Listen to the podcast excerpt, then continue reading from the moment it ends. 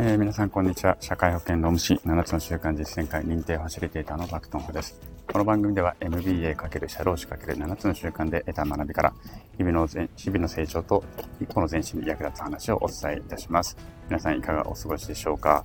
えー、3月の今日は11日土曜日となりました。えっ、ー、とですね、今私はどこにいるかというと、箱根のですね、ポーラ美術館というところの前にいます。えっ、ー、と、昨日の放送で、まあ今から新幹線乗りますなんてことを言っていたんですけども、どこに行っていたかというと、えっ、とね、箱根に来たんですね。まあ夜からだったんですけれども、あの、社労士の仲間の、あの、社労士にですね、自主研究会っていう、自主研究会っていうのがあるんです。東京の場合ね、東京社労士会の中に、えっと、まあ、それぞれの社労士たちがいろいろとえっ、と、研究するね、テーマを見つけて、で、まあ、サークルみたいにして、まあ、研究会を作るんですね。で、社労士会にもちゃんと公式に認められて、認定されてっていう形で作っていて、私はですね、えっと、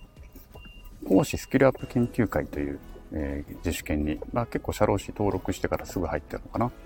あの、まあ、講師としてね、スキルは磨きましょうみたいなところにいて、いろいろとまあ喋りの練習したりとか、みんなで動画撮り合ってそれを確認したりとか、まあ、そういったことをやっているところでして、で、まあずっとそういうのやってたんですけれども、えっ、ー、と、まあコロナ禍でなかなかやっぱりそのね、研究会もできなくなり、あの、ズームとかではたまにやってたりとかしたんですけど、なかなかできなくなって、っていうだ、っていう中で、まあやっとね、コロナも少し明けてきたというところで、まあみんなでその、まあ、研修旅行ですね。うん、研修旅行をしようってことで、ちょっと今日箱根に来ているところです。うん、で、まあもう昨日、昨日今日でね、やるということで、もう今、ポーラ美術館終わって、えっ、ー、と、今からそろそろ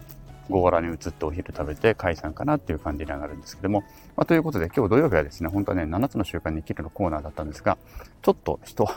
ひとまずお休みということでさせていただきたいと思います。ここまでダラダラ喋っておいてちょっと申し訳ないんですけども、今日のところはね、これで一旦おあのお休みということにさせていただいて、また明日からね、しっかりと更新していきたいと思っております。はい、えー、っと、今日はね、あの、これでリフレッシュをして、また、あの、いい放送していきたいと思いますので、